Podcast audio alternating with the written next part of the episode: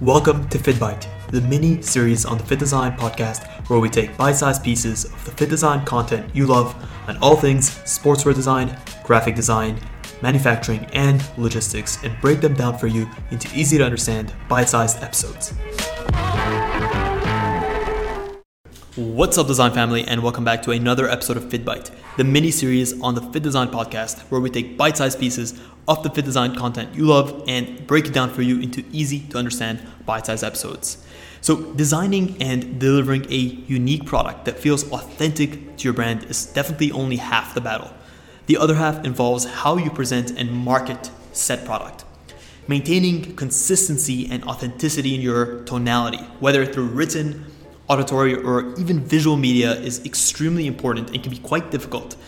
Different tonalities at the end of the day can alter the perceptions of your customers around the same product. That's why it is beyond imperative that you speak about your brand in a way that completely aligns with its core values.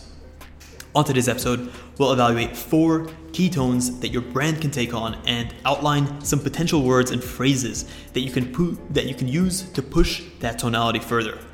The first tone is going to be that of the historical. Here, you need to evoke a sense of timelessness and elegance in your wording. It's important to present the pieces as transcendent rather than outdated and out of fashion. Some keywords you can try using here are timeless, generational, traditional, and even transcendent. The second tone that you'll want to consider is that of the contemporary. This tone is all about evoking a sense of relevance and an in touch attitude. It's also about pushing boundaries and innovating. Always make sure to present your pieces as radical, different, and unique. Here, you can try using words such as fluid, dynamic, relevant, in touch, and modern. The third tone is going to be that of the casual. This is a little bit different, and here it's all about creating a sense of comfort and familiarity around your clothes. It's important to evoke a sense of been there but still fresh. This familiarity and friendliness of your tonality is going to help to disarm your customers and almost give them the feeling that they already own the pieces that you're presenting. Here, you'll want to try employing words such as little, go to, must have, pair this with that, say hello to this, say hello to that. It's all about bringing a sense of a colloquial wording to how you present your brand. Last but definitely not least is the luxury tone. This tone is easy to understand but difficult to convey quite convincingly. It's not so much about talking about how expensive the clothing is. Rather, it's about transporting your customers into a world of luxury that they can only dream about. Using your products as a gateway into that world.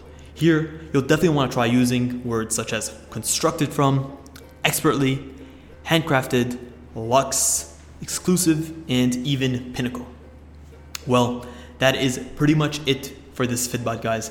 If you guys enjoyed this episode, I have another one in mind for four other key apparel categories that I think you guys will definitely find useful and how to set the right tone for them. So let us know in the reviews below if you'd like to see us drop a part two on how to set a strong and consistent tone for your fashion brand.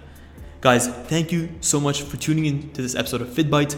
Until next week's episode, stay awesome. We hope you enjoyed this episode of FittBite. If you did, please consider leaving a review below. It really does help us out. Let us know what episodes you want to see next, and until next time, stay awesome.